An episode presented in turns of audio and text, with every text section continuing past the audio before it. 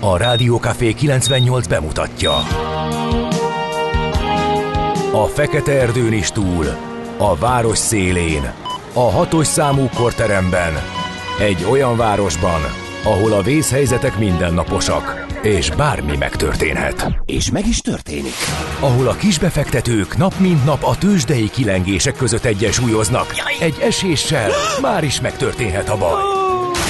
Segítség! Csak négy doktoron múlik a biztos felépülés. Doktor urakat várják a négyes műtőben. Egy fáradt, de mindenre elszánt és profi csapat vigyáz az egészségre minden reggel. És kik ezek a kitartó szamaritánusok? Négy orvos, egy módszer és egy bögre kávé.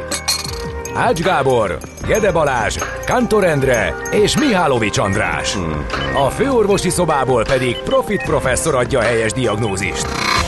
Humor, emberi sorsok, közönséges balesetek és profi megoldások. Néha sürgősségi, néha félig zárt osztály.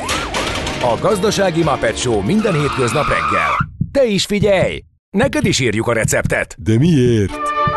Ha nincs pénzed azért, ha megvan, akkor pedig azért. Millás reggeli.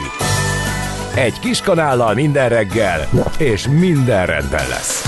A Millás reggeli főtámogatója a Schiller Flotta Kft. Schiller Flotta is rendtakár. A mobilitási megoldások szakértője a Schiller Autó tagja. Autók szeretettel. A Millás reggeli főtámogatója a Magyar Nemzeti Bank. Jó reggelt mindenkinek, 6 óra 30 perc van, és most már 31, december 21-e csütörtök. Ez a Millás reggeli Rádiókafé 98.0, a stúdióban Mihálovics András. És a stúdióban Kántor Endre és én is köszöntöm az egybegyűlteket, remélem minél szélesebb körben hallgatjátok a mai adást is, és ez nem csak önös érdekből elmondott gondolat, hanem azért, mert hogyha sokan hallgatjátok, akkor A. Vagy már GDP-t termeltek, B. vagy épp oda tartotok a munkaállomásatokra, ahol GDP termelés uh, lesz folyamatba helyezve, hogy így fogalmazzam meg. Na most már nem kell sokat kibírni.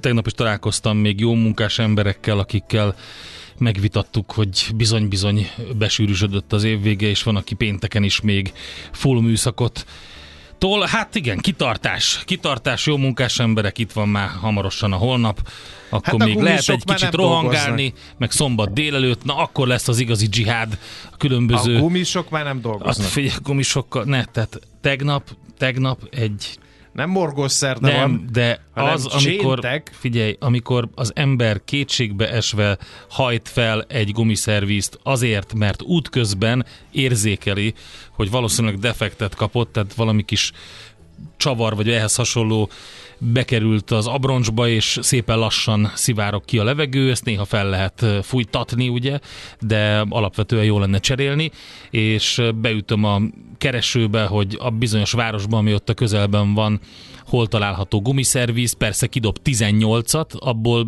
rögtön ki kell húzni 10-et, mert az mert elavult is. információ, tehát oda visz egy bezárt valamihez, de a maradék 8-nál, ahol rendben van rakva ugye a nyitvatartási idő, na ott találkoztam én a nagyurakkal, akik az öt órás zárás helyett négy órakor már ásítozva jönnek elő, és mondják, hogy hát igen, igen, elvileg ötig vagyunk nyitva, de én ma már zárok.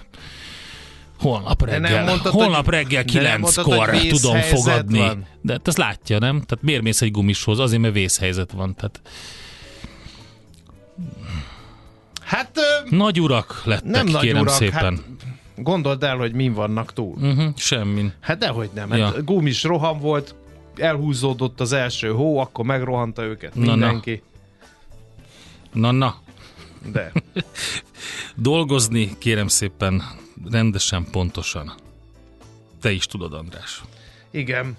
Na, hát mi köthető a mai e, dátumhoz? Ezt azért Ne tamáskodj, így van, ne tamáskodj, ezt szerettem volna én is mondani, mert hogy Tamás névnap van. Boldog Tamás névnapot kívánunk minden kedves Tamás nevű hallgatónknak, ismerősünknek. És a kis témiszeknek is. Ba- Igen. Na, e, meg a bodoméreknek, izidoroknak, izoroknak, pétereknek és petőknek is Aztán nézzük a születésnaposokat, kedveskedjünk nekik az évfordulók felidézésével, melyek pont a születésnapjukra, azaz december 21-ére estek. Pierre Curie és Marie Curie épp felfedezték pont a mai napon a rádiumot. Tehát felkeltek reggel, nem volt kedvük dolgozni, közelgett a karácsony, de ők mégis felfedezték a rádiumot. Úgy mentek haza december 21-én este, hogy ma valamit hozzátettünk a világhoz. A francia GDP-t megtaszajtottuk a rádió, rádium Igen, hát nem jártak jól később a rádium miatt ők. Aztán nem voltak restek a New York World munkatársai sem, akik 1913-ban nem törődtek azzal, hogy mindjárt karácsony, hogy a gyerekeknek még nem vették meg a hintalovat, hanem betettek egy ö, úttörőként egy keresztrejtvényt a labba. Teljesen újonnan. Ez volt az első keresztrejtvény ever. Tehát nem azon, A Monty Python ezzel vitatkozik. azt. A Monty Python szerint nem ez volt az első keresztrejtvény, hanem az, ami húsvétkor történt. Azóta is azon vitatkoznak, hogy pontosan mit jelent. Ja, De ez egy másik történet. E, aztán tessék, meg, tessék megnézni, a Szovjetunióban 1925-ben mi Na történt? az. Azok sem mentek el karácsonyozni. Na, azok nem. A szocialista nagyüzemben bemutatták Szergej Mihajlovics Eisenstein, nem rokon, uh-huh. Eisenstein filmjét, a Patyomkin páncélos. Ami a filmtörténet egyik fő alkotása, tele van zseniális felvételekkel, mindenféle geometrikus, esztétika szakon tanított dolgokkal, amiket persze később nagyon sokan lemásoltak. Például az egyik eklatáns példa, a Csupasz aki- pisztolyban azt a babakocsis jelenetet. Na, azt ezt lemásolt. akartam mondani. A babakocsis jelenet ugye az a, a, annak a tökéletes másolata, az Aki elkapta Al Capone című filmben van, a metrónál ismétlik meg azt a babakocsis jelenetet, kiválóan, azt hiszem Kevin Costner nevével fémjelzett film. Na, aztán ha azt hisszük, hogy, hogy csak mi vagyunk Dolgozunk. ilyenkor dolgozunk, hát azért az alvilág is dolgozott. Például 1975-ben pont néhány nappal karácsony előtt a nemzetközi terroristák az OPEC. Bécsi székházában Károly vezetésével túszokat ejtettek, és szabadon táviz, távoztak Algírba Mhm. mm-hmm. egy osztrák repülőgépen, de ha mindez nem lenne elég, sajnos nem tétlenkedtek 1988-ban sem néhány nappal karácsony előtt, hiszen a skóciai Lockerbie fölött felrobbantották a Penem 103-as járatát. Igen. És azt mondják, hogy jó, de hát a franciák, meg a amerikaiak, meg a szovjetek, meg a terroristák, de mi magyarok, hát mi sem, mi sem lankadtunk. 2007-ben például eh, Magyarország és a 2004-ben csatlakozott EU tagállamok úgy Ciprus kivételével teljes jogú tagjai lettek a Schengeni Egyezménynek. Hát akkor, akkor sem lanyhult senkinek az érdeklődése arra hivatkozvá, hogy még meg kell venni a hozzávalókat a halászrészt. Ja, ú, azt fel is írom. Ezt Na, nekem is én azt már pi- kipipáltam, még nincs a kezemben, de biztos vagyok benne, hogy hamarosan ott lesz. Szerencsére ez már megvan. Na nézzük, azt mondja, hogy egy gyors Viber szavazás eredményt tudok megosztani, hogy a marcipánosnak nem sikerült legyőzni a zselést. 30% a marcipános szaloncukor, 33 a zselés. A többiek a, úgy, úgyis, mint futottak még kategória, kókuszos 7%, karamell 11, az egyéb a 19. Valóban az egyébben leszalámiztuk a szavazatokat. Ez egy kis gerrymandering volt itt, mert azt lehet, hogy hozzá lehetett volna adni valahogy oda. De minden esetre elég jól teljesített a marcipános. Még egyébként lehet bökni, úgyhogy nem változott, de már majdnem Hát ez már végleges. 1150-en szavaztak, úgyhogy tök jó. Köszönjük szépen. Azt mondja, hogy Zsolt, azt mondja Zsolt, Zsolt, Zsolt. Kérlek. Hát írja nekünk, hogy C. Éppen ébredezek. Hát ez nem jó válasz. Sziasztok, én termelem a GDP-t. 2.30-kor kezdtem, és december 28-áig folyamatosan növelem. Mondjuk itt a haldokló Nyugat-Európában is nem otthon, írja Laci. Laci, azért ez nagyon komoly teljesítmény. És azt mondja, hogy reggelre villant be. Mit iszik az, aki hisz a konteókban? Összes küvét. Írja. Hú, hogy tartottad volna meg magadnak ezt az Köszi, egészet. Ati Jobbágy írta ezt, köszönjük szépen. Gyönyörű. Fent a magasságos Atya Úristen is elkönnyezi magát az ilyenekre, de tényleg ne csináljuk már ezt embertársainkkal. Igen. Híres születésnaposok, kérem szépen, Jane Fonda kettőszörös Oscar díjas amerikai zseniális. színésznő 1937-ben született ezen a napon, és remekül tartja magát. Bizonyám, bizonyám. Hát most Ha legutóbb... szabad ezt ebben a gender és fluid semleges és Mi? PC Persze. világban mondani. 1960-ban debütált a filmvásznon a Tall Story című filmben, azóta gyakorlatilag folyamatosan vagy a televízióban, vagy a filmvásznon lehet látni. Ugye legutóbb a, mi volt, ez a Grace és Frankie sorozatban, volt látható, ez még tavaly volt, azt hiszem, igen, tavaly még volt Grace és Frankie évad. Ennek egyébként a főszereplője, vezető producere is volt. De, de, de volt valami könyvklubos film is, amikor ilyen Abszolút, idősödő hölgyek abszolút. ilyen olvasókört alakítottak, abban is Figyelj, a- szerepelt, a- és az, az is valami új gyártású. A Grace és alkotás. uh, Frankie-ben a Jane Fonda mellett a másik nagy legendás amerikai színésznő, a Lily Tomlin van, úgyhogy mind a ketten viszonylag már, tehát nem, nem, nem mai fruskák, de nagyon klasszul. Mi volt az a, az a igen, a könyvklubban volt, sőt, um, a következő, abban több része is volt. A, Kettő is volt, a igen. igen. A, igen. Volt egy A- amikor elmentek- 2018-as, elmentek meg egy most a tavalyi. Is, Igen. igen, abba is. Na mindegy. A Frank Zappa, amerikai gitár... Jó mondom, nyelvleckék Andrással? Nem. Frank Zappa. De nem C-vel kell Zappa. mondani. Igen, Nem C-vel? nem. De mindegy. És a Damien Ferencet jól mondom. Azt viszont jól mondod. Uh, 1940-ben uh, Frank Zappa. Uh-huh. Nem Zappa. Nem? Nem. Ha Frank, akkor Zappa. Miről híres ő? A Mothers of Invention-nel kezdett, és Pengetgetett. Igen. Még a Deep Purple is belerakta a dal szövegébe a Smoke on the Waternek, amikor elpanaszkodták, hogy azért nem tudták felvenni a stúdióban azt a lemezt, mert egy barom felgyújtotta az egészet. Egyébként is az appáik ott gyakoroltak előttük. Ez Ja, benne van értem. az elején a szövegnek. Úgyhogy... Aztán Demjén Ferencre emlékezünk, Kossuth Díjas magyar rockzenész 1946-ban uh, született, és itt van Forog a. Demjén film. Azért, az, azért, hogy mondjam, két dolog jutott eszembe erről, ha már ez így szóba került. Egyrészt az, hogy uh, azért fura érzés lehet, hogy még életedben filmet forgatnak rólad.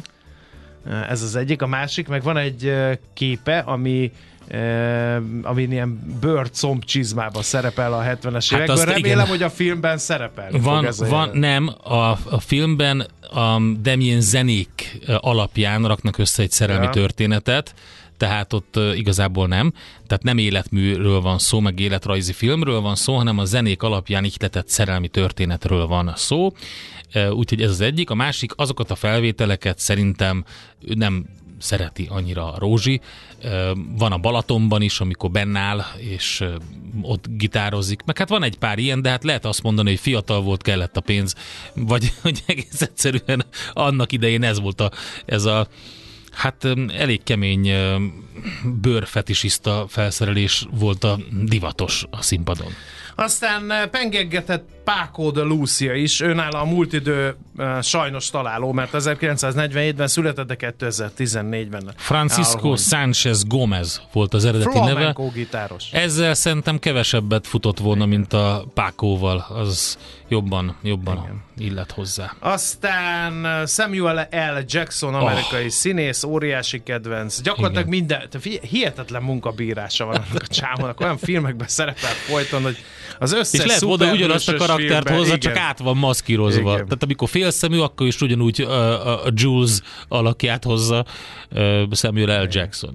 Aztán Kiefer Sutherland, amerikai színész, aki 24 óra alatt bármilyen problémát Bármi, meg igen. tud oldani. Igen. És most jön a doppergés. Rába Tíme, a magyar modell műsorvezető. Na őróla mi jut eszedbe? Hát ö, nem tudom, hogy kéne zenélnünk. Úgy,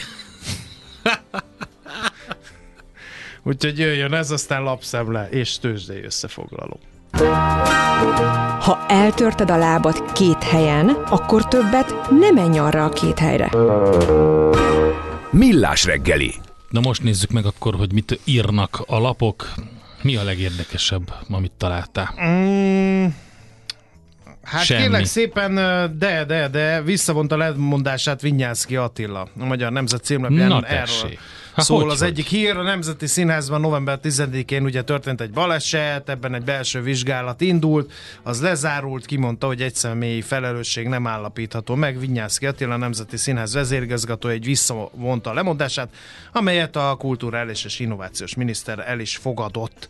Exkluzív interjút adott a Magyar Nemzetben, amelyben kiemelte, örül, hogy ez lett a vizsgálat eredménye, mert fájt volna neki az, ha valamelyik munkatársát égették volna, munkatársára égették volna rá a felelősséget, és elárulta továbbá azt is, hogy kik és hányan folytatták le a vizsgálatot. A rendező szerint a színház veszélyes üzem, amelyben a színészeknek meg kell tanulniuk egy, egy díszletet használni, illetve hangsúlyozta, hogy újra kell gondolni a repertoárt, a működési módjukat és a színészek szerződését is a jövőben. Részletek a Magyar Nemzetben. A Telexen öm, olvasható az amerikai kormány szerint nincs összhangban a szuverenitásvédelmi törvény a demokráciával. Öm, hát sok ember gondolatát fogalmazta meg így a, az amerikai kormány. Minden esetre azt írják, hogy ez az új törvény nincs összhangban a demokráciáról, az egyéni szabadságjogokról és a jogállamiságról vallott közös értékekkel. Ezt ugye a múlt héten elfogadott törvényről írja az Egyesült Államok külügyminisztériuma, miután Novák Katalan aláírta és kihirdette az új jogszabályt. Matthew Miller szóvivő közleménye szerint az Egyesült Államokat aggasztja a törvény, amely szerintük drákói eszközökkel ruházza fel a magyar kormányt, hogy megfélemlítse és megbüntesse azokat, akik nem értenek egyet a kormánypárt nézeteivel. További résztettek a Telexen. Népszava címlapsztori nyelviskolákkal kötött megbízási szerződést a középpesti tankerületi központ, ugyanis több általuk fenntartott intézményben csak így tudják maradéktalanul biztosítani az idegen nyelvtanítást. Ezt egyébként maga a tankerületi központ ismert el a lap megkeresésére, miután arról érdeklődtek, hogy valóban magántanárokat alkalmaznak-e a nyelvórák megtartásához. Maradnék a szuverenitási törvénynél.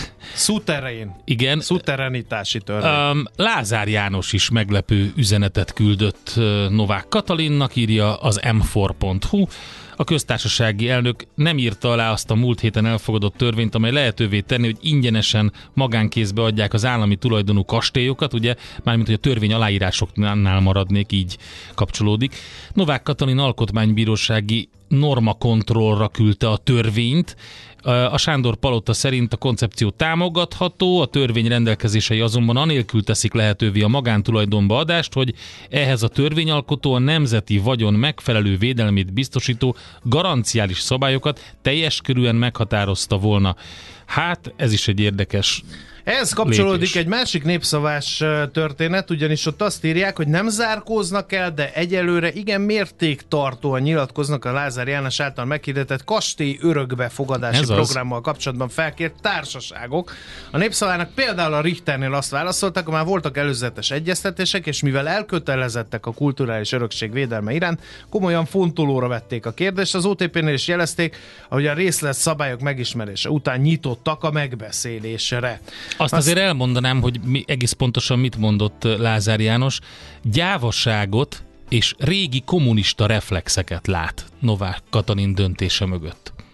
Elég érdekes. Hát valahol mindegyikünk hébe-hóba néha kommunista. Ezt kell, hogy mondanom. igen.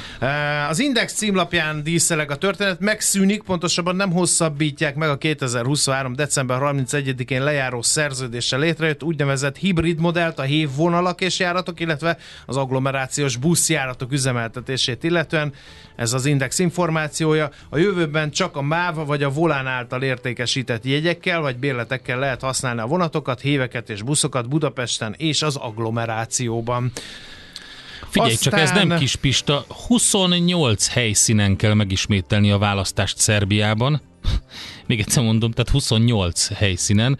Nem véletlenül pattant össze rögtön az ellenzék, hogy csalást meg mi- mindent kiabáljon. Tehát szabálytalanságok miatt van Igen. szükség az ismétlésre. December 30-án nyitnak a szavazóhelység. Összesen 12.240 választópolgárnak kell ismét az urnák elé járulnia. Aztán indokolatlanul drágán épülhet az M76-os, az eddigi legdrágább Ah, autópálya építése kezdődhet, de nem csak a kilométerenként előirányzott 9 milliárd forint eh, a költség a baj. Az egy szakértő nyilatkozott megint csak a népszavának, és azt mondta, hogy Zalaegerszeket az M7-es autópályával összekötő út forgalmi adatai semmiképpen sem indokolnak ilyen mértékű fejlesztést. Azt a hétszázat. Kiderült, még mindig hatalmas szívás a brit kereskedőknek a Brexit, írja a portfólió. A brit cégek csak nem kétharmadának továbbra is nehézséget okoz az alkalmazkodás az Európai Unióval, éppen három éve aláírt kereskedelmi és együttműködési megállapodás feltételeihez áll a brit kereskedelmi kamarák szerdán ismertetett nagyszabású évfordulós felmérésében, amit a portfólión lehet olvasni. No, hát akkor nézzük a tőzsdei összefoglalót. Hol zárt? Hol nyit? Mi a sztori? Mit mutat a csárt? Piacok, árfolyamok, forgalom a világ vezető parketjein és Budapesten. A tőzsdei helyzetkép támogatója a Magyar Nemzeti Bank. Kérem szépen a Budapesti értéktősde 0,3% fölötti erősödéssel 61.061 ponton zárt. A vezető papírok közül mindegyik erősödni tudott, negyed százalékot a, az OTP, 16.030 forinton kapaszkodott meg a bankpapír, a Richter 0,45 század százalékot Igen. erősödött, és 8840 forinton zárt. A MOL 2834 forintig jutott 0,14 század százalékos erősödés, de legnagyobb ugrás a Telekom produkálta Telekom! 1,2 százalékos plusz és 668 forintos záróérték díszelget. Jól indult egyébként a nap a béten, mellett, mert igen. újabb történelmi csúccsal indult a nap. Egy pici emelkedés elég volt ahhoz, hogy megint meglegyen ez. Minden esetre az OTP volt a nap sztárja annak ellenére, hogy a, hogy a Magyar Telekom vitte a prímet százalékban. Ott ilyen portfólió átrendezések vannak, és például a bank igazgatósági tagja is adott el, nem is tudom, többen is adtak el, a Csányi Sándor alapítványhoz kerültek ismét OTP részvények, úgyhogy érdekes a szitu. Az x kategóriában a start papírjai mentek 6 század, vagy 6 tized százalékot, ö, megint egész nagy forgalomban. A nap részvényei estek 3 százalék fölötti mértékben, itt is érzékelhető és értelmezhető forgalom volt. A vertikálnál volt még egy 5,5 százalékos mínusz értelmezhető forgalomban, és a navigátor papírjaira figyeltek még a befektetők, 14,5 százalékos plusz volt a tőzsdei előszobában az x kategóriában. Hát Amerikában egy kicsit megtorpant ez a jókedvés lendület, és mínuszban zártak az amerikai indexek. Ugye október vége óta érdemi korrekció nélkül lehetett látni a, az emelkedést az amerikai részvényindexben. Ugye azt, többen azt mondták, hogy most már túlvetté váltak, és ebből jött a mai korrekció, hogy ezt semmi más nem támasztotta alá. Volt egyébként a filadelfiai fedelnök, aki azt mondta, hogy tartsuk szinten a kamatszinteket ott, ahol vannak, és azt gondolja, hogy ellenzi az újabb jegybanki kamatemeléseket, de a rövid lejáratú hitelköltségek csökkentésére nyitott, de nem azonnal. Hát mondjuk ez nem elég ahhoz, hogy egy ilyen másfél százalék körüli mínuszban zárjanak a vezető mutatók. Az S&P 500-as 1,4 tized, a Dow Jones 1,3 tized, a Nasdaq 1,5 tized százalékos mínuszban zárt, és a Russell 2000-es is majdnem 2 százalékos mínuszt hozott. A volatilitás index megugrott viszont 9%-kal, úgyhogy hát lehet látni, hogy kicsit nőtt a bizonytalanság. Európában vegyes felvágott volt a FUCI 1%-os plusszal, a Kakkaron éppen, hogy 0,1%-os plusszal, a DAX pedig pont a ugyanennyiben csak minusszal zárt és hogyha körülnézünk, azt mondja, olajpiacon egy enyhe emelkedés, nem, egy enyhe csökkenés volt, az aranypiacán volt egy enyhe emelkedés, a vezető papírokat megnézve azt láthatjuk, hogy a Tesla az jelentősen hozzájárult ezekhez a mínuszokhoz, 4%-os mínusszal a legnagyobb volumenben gazdát cserélt papír volt. A NIO autó is 10%-os mínusszal rögtön ott van mögötte, a Sophie Technologies 6,4%-os mínusszal, a Palantir 4%-os mínusszal. Egyedül a vezető papírok közül a Marathon Digital tartotta magát 0,6%-os plusszal.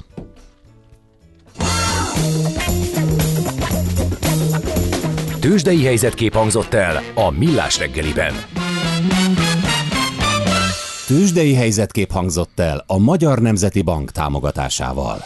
Szoller Andrea fog híreket mondani, távmunkában, de termeli a GDP-t. Azért tesz így, mert felső légúti problémái vannak, és a kollégák megvédésére irányuló erőfeszítéseink folyamatban helyezése okán otthon tartottuk Czollerandit, de figyeljünk oda, hogy így is lehet home office-ból is minőséget szolgáltatni, amellett, hogy közben beeglit sütünk, hallgat csak!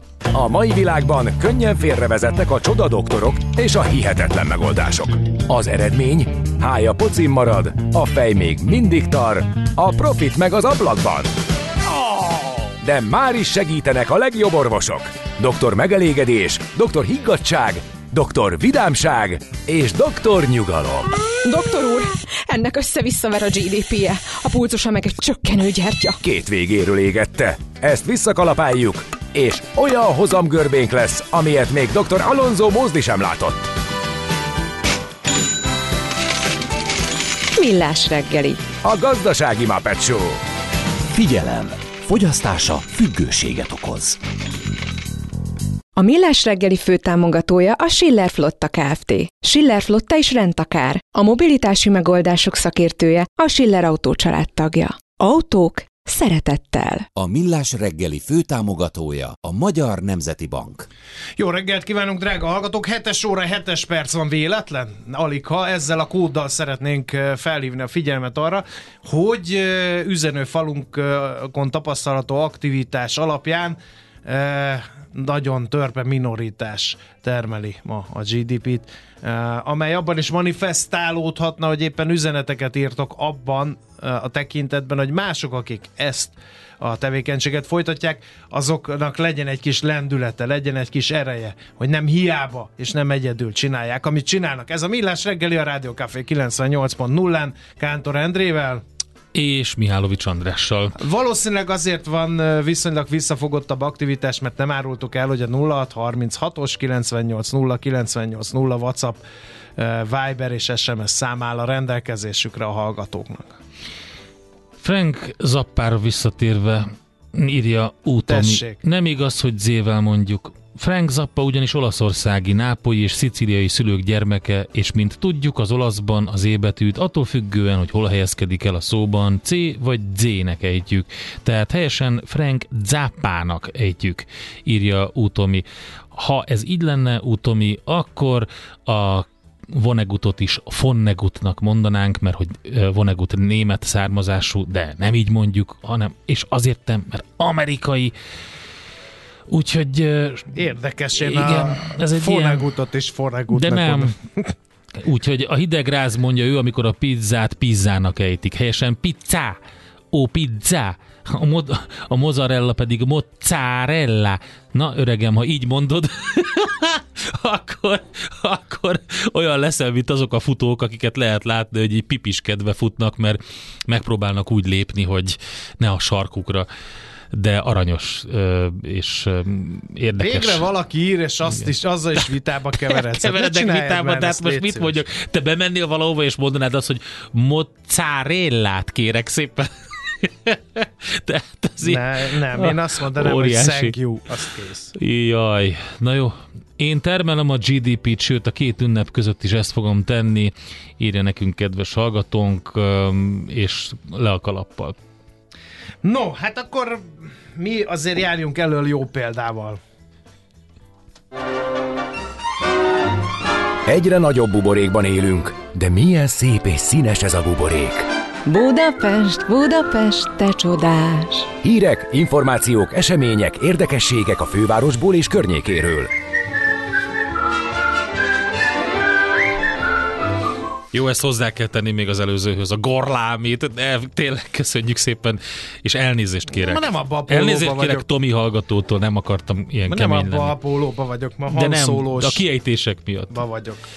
Meg a karácsonyi ünnepek alkalmából vett pulóverembe, de ez nem ide tartozik Jaj, a Budapest tényleg! rovathoz. A Majd az Edre lefényképezi Jó. nektek, ha jól viselkedtek, és legalább mondjuk 38 üzenet érkezik. Mit szeretnél a Budapest rovatban? 8 óráig bezárólag. Na, nehezen értelmezhető új kereszt tábláról szeretnénk Láttad? beszámolni a rovatban. Nem láttam, most Nézd meg, és azonnal vele. értelmezd. Azt a minden. Mi van akkor, amikor 30 Amikor- km per órával közelítesz ehhez a táblához, tudod értelmezni? Hát itt négy van, van egy parkolótábla, egy Corvin tábla, egy buszt engedjük be tábla, egy szöveges tábla és egy sávokat eligazító tábla. A sávokat eligazító táblát egészítették ki a sárga színűvel, ami fölötte van, és azt, hogy értelmezni lehessen a sárga színűt, aláírták a szöveges részt, hogy sávváltás csak a 100E számára engedélyezett, mert hogy alatta a kék keresztábla az mutatja, hogy bizony-bizony a sávváltás a bicikli, bicikli sávhoz, az, az nem, tehát gyakorlatilag értelmezhetetlen tényleg. Igen, nehéz ezt uh, leírni, uh, így szavakkal, ezt látni kell, keressünk rá a nehezen értelmezhető keresztábla kifejezésre, és ki fogja dobni, az egész média ezen csámcsogott tegnap, úgyhogy Nagyon vicces. Meg lehet. És aki meg tudja fejteni, de mi van, hogyha nem dugó van, mint a képeken általában ott, hanem lehet haladni, és akkor uh, szembesülsz a táblával, mondjuk 60-nal, vagy 50-nel. Ott nem tudsz. Ott szerintem. nem tudok soha. Nem, nem. Na jó, mindegy, oké. Okay. Na nézzük a másikat, ez direkt Végre. neked választottam be. Végre. Kérlek szépen, van Akvinkumban, a múzeum területén, mm-hmm. ott kint az Osanos Akvinkumban. Igen. egy Mitrás szentély helyreállítva, érdekes időutazást lehet tenni, aki azt megnézi, be van rendezve ugyanis, úgy, ahogy annak idején kinézett, de minden eddigi tudást felülírhat egy kultikus építmény, ezt Óbudán találták, kérem szépen, régészeti szenzáció, megtalálták a katonaváros első Mitrás szentélyre utaló maradványait. Figyelj, ezen Breaking. röhögtem egy picit, röhögtem egy picit, a Metropol írta meg így, szerintem egy kicsit szenzációhajház. Ha utána nézel, hogy a Mitrás szentélyeknek az elhelyezkedése hol található, a nagyobb folyók mellett volt egyébként. Akvinkumban konkrétan van legalább öt darab, de a Dunakanyarban is található nagyon sok, és a Duna mentén nagyon sok. Miről van szó? Arról van szó, hogy most találtak egy újat, ami... De jók a leletek. Igen, jók a leletek. Oltárkő, Ez- ez fontos, Egy felirat, aztán bikakoponya, Igen. kőtáltöredék, tehát hogy ö, egyébként a, a harmadik század utolsó harmadában működhetett ez, pontos időpontot csak a teljes feltárás után lehet majd megállapítani. Ez egykori szezgyár területén 2024 tavaszán folytatják majd a Ér- feltárást. érdekes azért bikaölő mitrászra, vagy, vagy csak simán mitrászra egy kicsit időt szentelni így karácsony környékén, mert hogy hát nem véletlen, hogy most került ez szóba, ugye a, a legendák szerint december 25-én született a mitrász, és mind az orosz vagy zoroasztrián is, mind a szanszkrit történelemben, a görög-római kultúrában nagyon komoly hát kultúrája, Hát, meg, meg és ugye érdekes, valahol van. olvastam egy tanulmányt, hogy hogy sikerült lenyomni, tehát hogy sokkal erősebb alapokról indult a mitrász kultus, mint, mint a kereszténység, és hogy sikerült a keresztény vallásnak hát hát, igen. utat törnie egy viszonylag Hát letisztult... egészen konkrétan ugye a, az államvallássá váláskor öm, a Mitrász ünnep öm, ellensúlyozására tették meg a Jézus születését öm, december 25-ére. Minden esetre nagyon érdekes napistenről van szó többek között. De hát Indiában, Perzsiában és a görög-római kultúrában nagyon-nagyon nagy hatása volt, úgyhogy érdemes róla olvasgatni. No kérem, van-e még a Budapest rovatban jelentős fejlesztések a budapesti távhőszolgáltatásban? Na. Ez ma a Fukántor kollega. Na, nem. Hát akkor légy szíves, A levegő belőle. minőség javítása a Számoljunk cél. belőle. Ö, Korszerűsödött a belváros északi részének távhőszolgáltatási hálózata.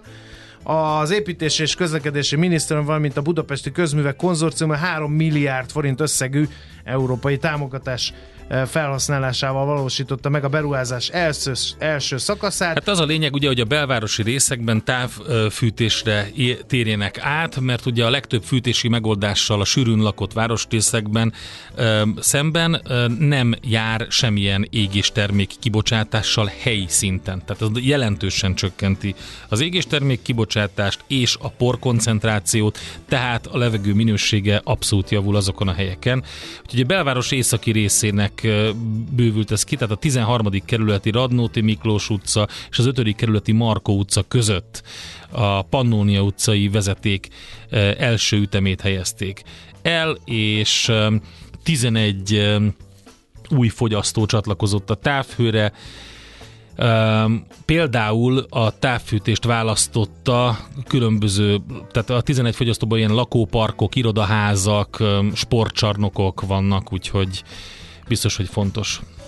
No kérem, hát akkor Budapest rovatunkból kifogyott a muníció, szusszanunk egyet, egy zenével, és utána értékperceink következnek. Igen, megnézzük azt, hogy mire érdemes, mire volt érdemes figyelni a héten, és hogy mi várható majd a következőkben az ünnepek után.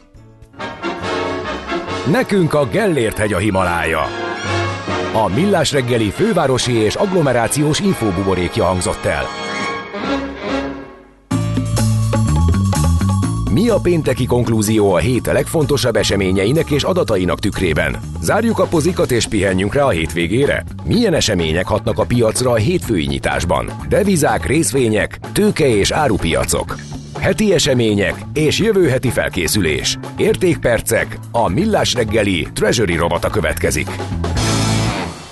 Fodor István az OTP Global Markets Treasury üzletkötője a vonalban. Szervusz, jó reggelt!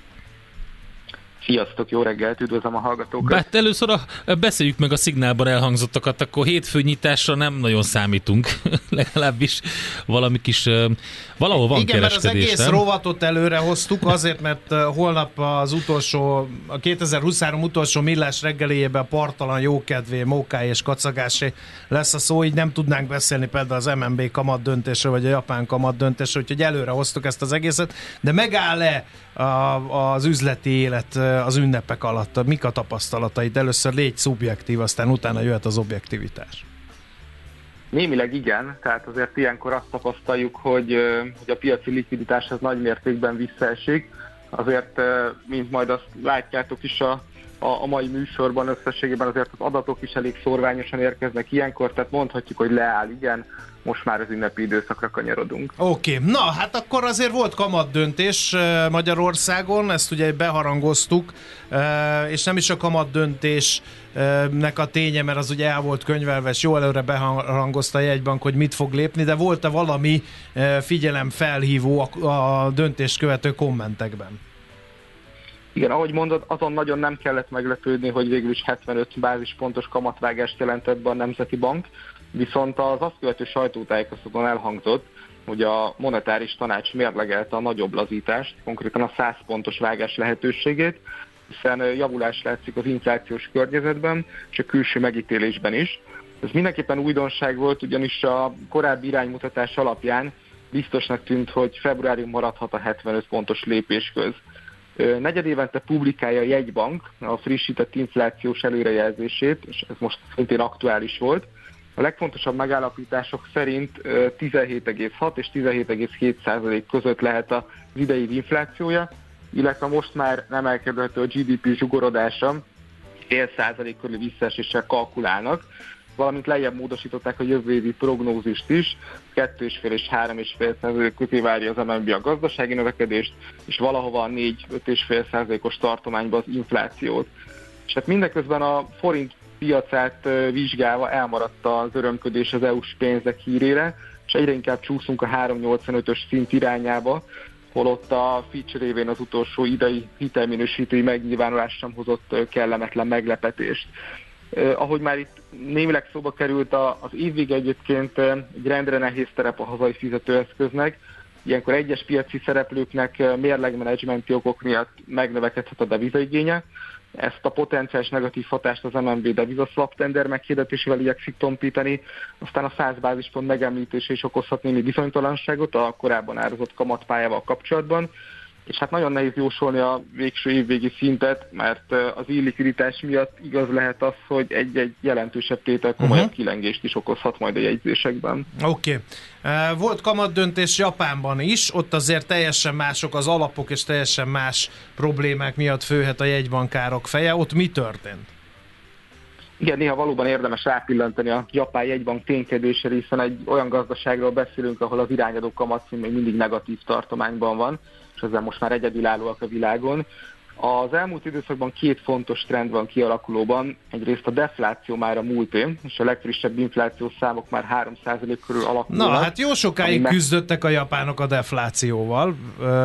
Nem mondom pontosan mendig, de, de éveken keresztül mire hát, sikerült legyűrni. Évtizedekig, aha, igen, nem mertem ezt megkockáztatni, de igen, jó régen.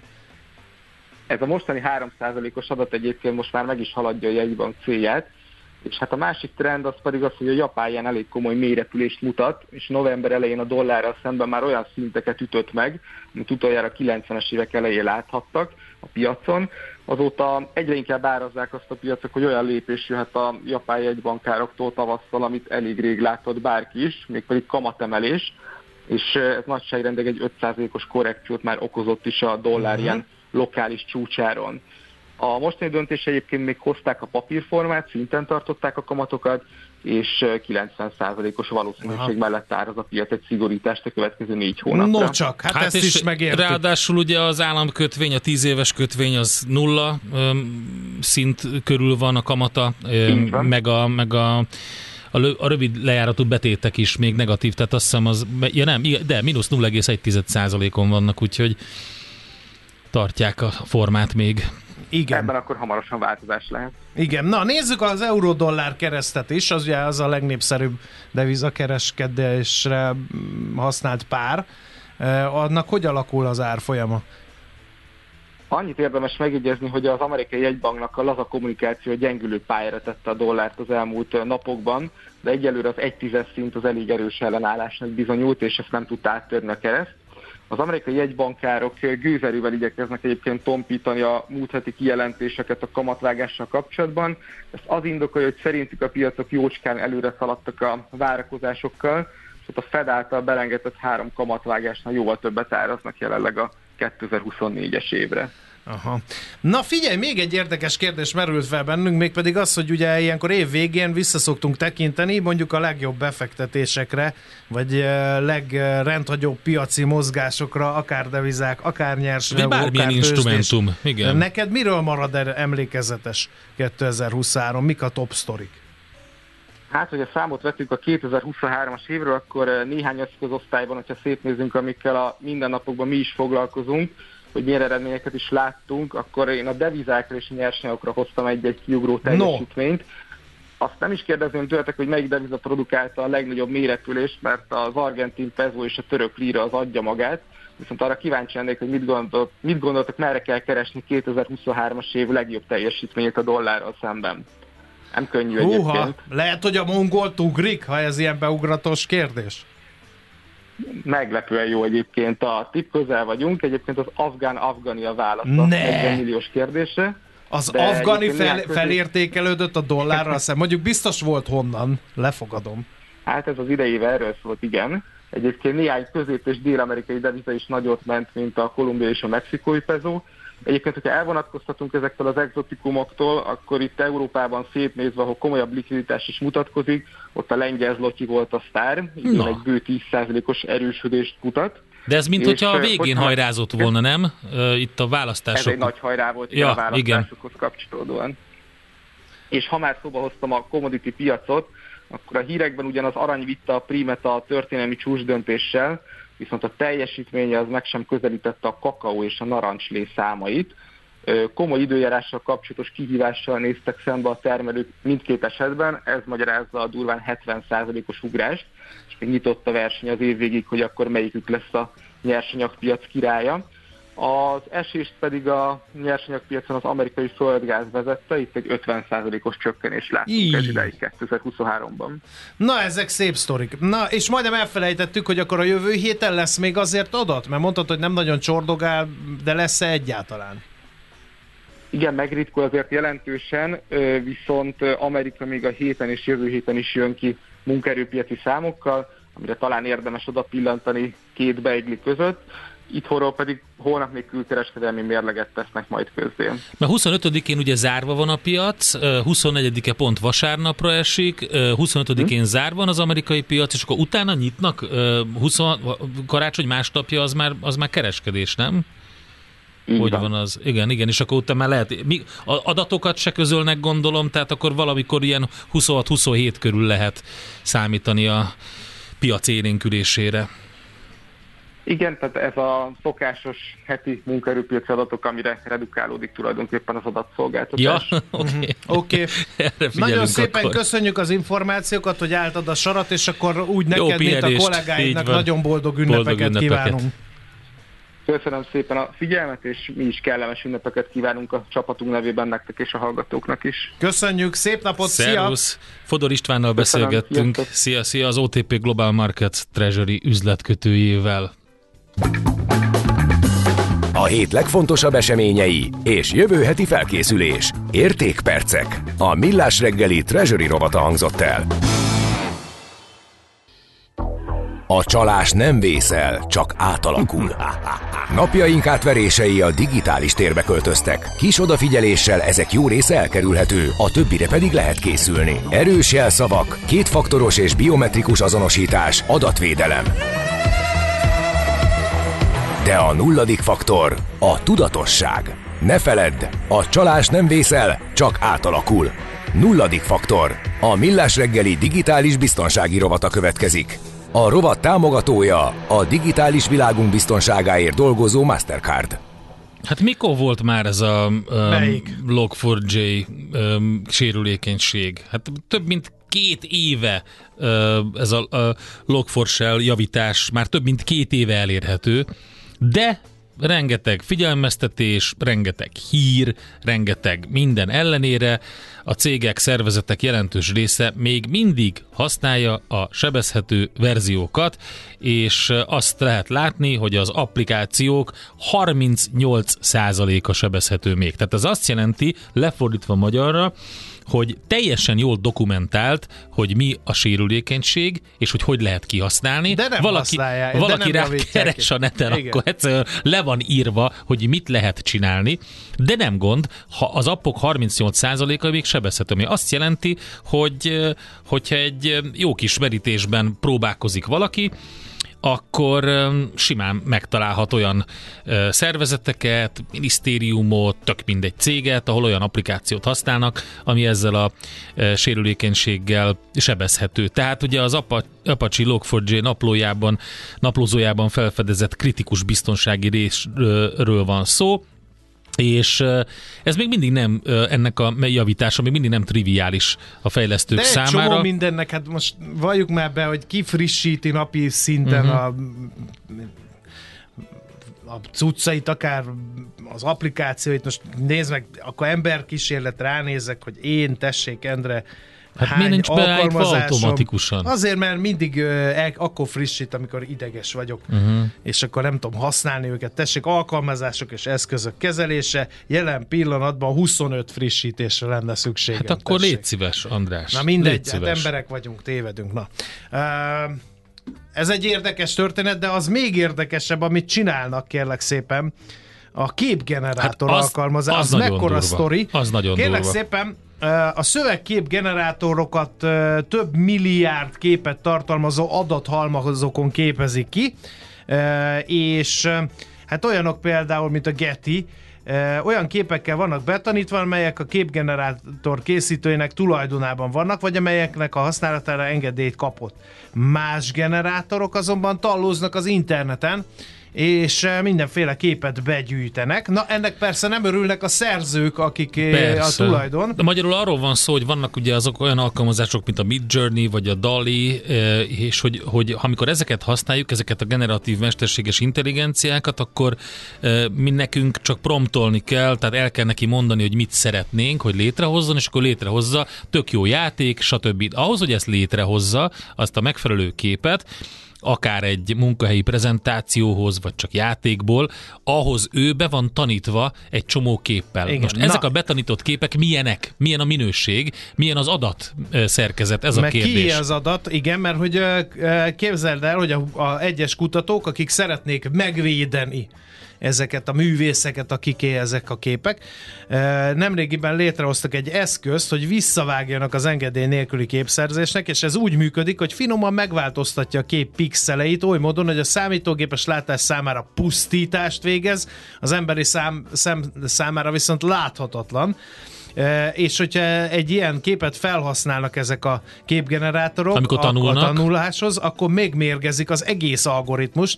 Ez Fú. azt eredményezi, hogy megtanul egy képet olyannak minősíteni, amire az ember vizuálisan tudná, hogy nem az. Ennek eredményeképpen a generátor kiszámíthatatlan és nem szándékos eredményeket ad vissza, hogy ez egészen pontosan hogy működik. Például beírjuk, hogy szeretnénk egy léggömböt egy prezentációhoz, um, mondjuk piros léggömb kép képbolt előtt, uh, és erre a generátor visszaküld egy tojást.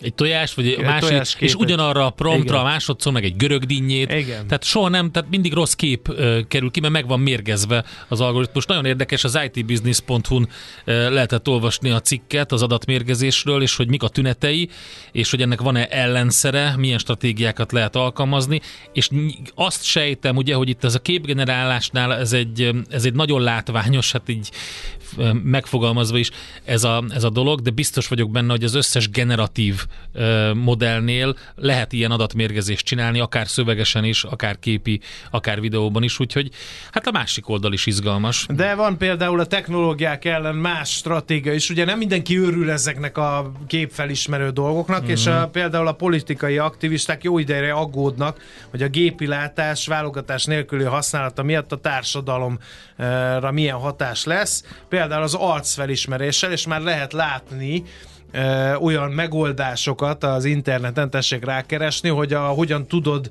ö, sminkkel ö, megtéveszteni az arcfelismerő szoftvert. Tehát milyen Hát csíkot és ugye a hova kell, és milyen tüntetéseknél Igen. ezt a maszkot láttuk, amivel ö, rombolták a képfelismerő rendszereket, és a, igen, sminkel is lehet. Sőt, ugye a rendszámfelismerést is meg tudták hekkelni, manipulálni különböző szövegekkel, amit a rendszámoknak a környékén tesznek ki, és ö, megzavarja az, a, a képfelismerőt. Úgyhogy az adatmérgezés technológia az már egy ideje létezik, most ugye az új generatív AI miatt került előtérbe. No, hát ezzel tudtuk színesíteni a reggeleteket. Hamarosan folytatjuk az adás folyamot a zene után egy Didi Warwick eh, szá- a nyelvleckék Andrással, oké? Okay? Teljesen oké. Okay. Mert belebonyolódtatok a Zucchero-ba eh, a hallgatóval. Eh, Úgyhogy jövünk heti Annó alapozó... Pelevin írt egy regényt, amiben a lázadók drónokat ö, vittek földnek ilyen képmérgezéssel. A Pelevinnek a könyveit egyébként érdemes olvasgatni. Eh, A holnap markában erről fogunk beszélgetni heti alapozó rovatunkban Tunkli Danival a zene után. A csalás nem vészel, csak átalakul. Készülj fel minél nagyobb digitális biztonságra a nulladik faktorral. A digitális biztonság rovat támogatója a digitális világunk biztonságáért dolgozó Mastercard. Kerüld el az alaptalan döntéseket. Ne építs ferde pénztornyot. Támogasd meg tudásodat a Millás reggeli heti alapozójával. Na hát nézzük, hogy a holnap markában ö, mi történik. Hát a Miért holnap pont? markában az azért pont, mert nem mondtad el a Tunkli Daninak, aki ma fog szerepelni az akkord alapkezelő befektetés igazgató, hogy miről szeretnétek vele holnap beszélni, de majd ma... Holnap a megvita- igen. ünnepi műsorban? Igen. Hát a, nem, a, a Tunkli Dani fogja kérdezni a Feledi Botondot. Az nagyon érdekes lesz. Ja. Ezt szerette Itt volna. vagy, Dani, ugye? Igen, Jó sziasztok, reggel, köszöntöm a szevasz. No, hát akkor most már fellepent a fátyol egy része legalább, úgyhogy tudsz mire várni, de hát ugye érdekes blogbejegyzést vettünk észre, ezért tárcsáztunk, hogy mindenki elkönyvelte a FED kamatcsökkentést 2024-re, és a tankönyvi példák szerint ilyenkor jól húznak a fejlődő piacok. Most is így lesz ez? Hogy látod? Igen, alapvetően ez, szerintem ez teljesen jó, amit mondtál, és ez így szokott lenni. Szerintem már az idei év végén is az, az elmúlt két hónapban ebbe a hangulatba mozogtak a piacok, viszont szerintem a fejlődő piacon is szét kell választani több csoportra a piacokat. Na, ha megnézitek, Kína idei évben 15%-ot esett, míg mondjuk a latin-amerikai régió, amit mi nagyon szerettünk, az ilyen 25 és 35 százalék között emelkedett. Uh-huh. Az látszik, hogy nyilván a Kína az, az ilyen embargós lett egy csomó alapkezelőnek, befektetőnek, Oroszországot ugyebár egy az egybe lehúzták a befektetési listáról, és a közel-keleten is azért fokozódott a hangulat, úgyhogy az se feltétlenül a legbiztosabb befektetés volt, és így nyilván az a fejlődő piac tudott igazán prosperálni, ami ezekben a konfliktusokban nem volt érintett. Hát itt van például Brazília, ugye? Hát mondjuk Argentina az még sötét ló, mert ugye jött a láncfűrészes elnök, Őtőle még azért érdekes dolgok kerekedhetnek Lesz ki. ott minden, például dollár. De a braziloknál már ugye megvan az elnök, egy ilyen mérsékeltebb, nem annyira populista, mint az elődje, úgyhogy Brazília egy ilyen kitűnő célpont lehet jövőre mondjuk? Igen, már, már az idejében is mi azt gondoltuk, hogy Brazília és Mexikó az ilyen eléggé toppik, és, a, és ezt szerintem a jövő évben is így lesz más okokból. Tehát egyrészt a, a brazil elnöki választásokban én nem mennék bele, mert ott, ott az, az mindig egy ilyen roncsderbi, és a lehetőségek azok azért nem a legmotiválóbbak, viszont egyébként a gazdaság az, az fantasztikusan jól uh, prosperál ugye egy nagyon magas kamatszintől folyamatosan csökkentették az elmúlt hónapokban a kamatokat, az infláció is lejött, és, és azért ez ad egy élénkülést a gazdaságnak, ami egyébként nagyon árupiac domináns, tehát ugyebár az, a, az élelmiszer, gabona, és illetve az olaj, ami, ami meghatározza azért a gazdaságot. Úgyhogy ez mindenféleképpen szerintem egy érdekes dolog, főleg úgy, hogy a, az OPEC országok élükön Szaudarábiával azért két önkéntes termelés csökkentési intézkedést hoztak ebbe uh-huh. mhm. elmúlt fél évbe. Igen, és akkor még ott van a résztartalék.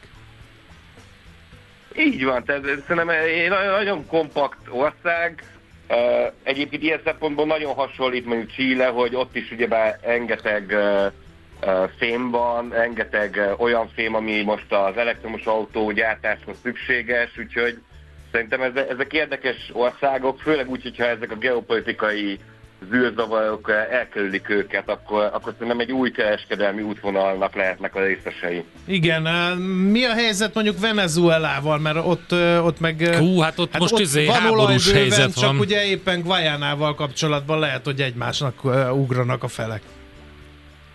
Igen, ez, ez, ez tök érdekes, és a, a, a blogpostban is el, nagyon röviden nyilatkoztunk, vagy hogy így találtunk egy nagyon jó csátot, ami azt mutatta igazándiból, hogy hogyha megnézzük, hogy hogy teljesített Venezuela mondjuk 20 éve, akkor ő volt Latin Amerika éllovasa, és uh, ugyanazon a fejlettségi szinten maradtak így a egyfőre jutó GDP uh, esetében, és most az utolsó helyen állnak. Ezzel szemben Guyana, a szomszédos ország utolsóból lett az első, és nagyon az első, uh, úgyhogy igazániból nagyon szomorú, de nem meglepő ennek a kontextusában, hogy Venezuela bejelentkezett ott a leg, leginkább jó olajkitermelő helyekért Gájánában, azért reméljük, hogy ez békésen rendeződik ez a konfliktus. Hmm. Igen, meg ez a, egy gerjesztett konfliktusnak tűnik, ugye, hogy most úgy kicsit ott így megbolygatták a két országnak, meg annak a régiónak, a, vagy annak a résznek a lakosságát, hogy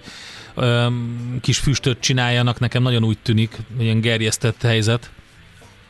Igen, mert nagyon sokat beszélgettünk a, az alapkezelőben, hogy, hogy ennek mi lehet az egyik uh, oka. Azért szerintem, azt veletek is beszéltük nagyjából egy hónapja, hogy ott a, a két legnagyobb amerikai olajkitermelő cégnek vannak koncepciós jogai, tehát uh, ugyebár a Chevron és az Exxonnak, és, uh, és én, én, én meglepődnék, hogyha Amerika azért ezt ilyen nagyon nyugodtan végignézni, hogy elveszik a két nagy cégüknek a, a lehetőségeit. Uh-huh. Bízunk benne, hogy azért ez inkább csak zaj, és, és nem Igen. lesz semmi probléma. Említetted Mexikót. Mexikónak mi az erőssége? Miből profitálhat? Miért érdemes rá figyelni befektetőként? Uh, tehát ugye, ugye van ez a nearshoring folyamat, amiről nagyon sokat szoktunk beszélni, ez a, az a lényege, hogy ugye az ellátási láncok bizonytalansága miatt, ami volt még a Covid-ban, vagy akár háborúnál, a, a, a ellátási láncot közelebb hozzák igazándiból mondjuk Amerikához, vagy, vagy Európához, és ennek egy nagy e, előnye, hogy nyilván Mexikónak az, hogy ott van a szomszédban, úgyhogy nagyon sok beruházást találja meg.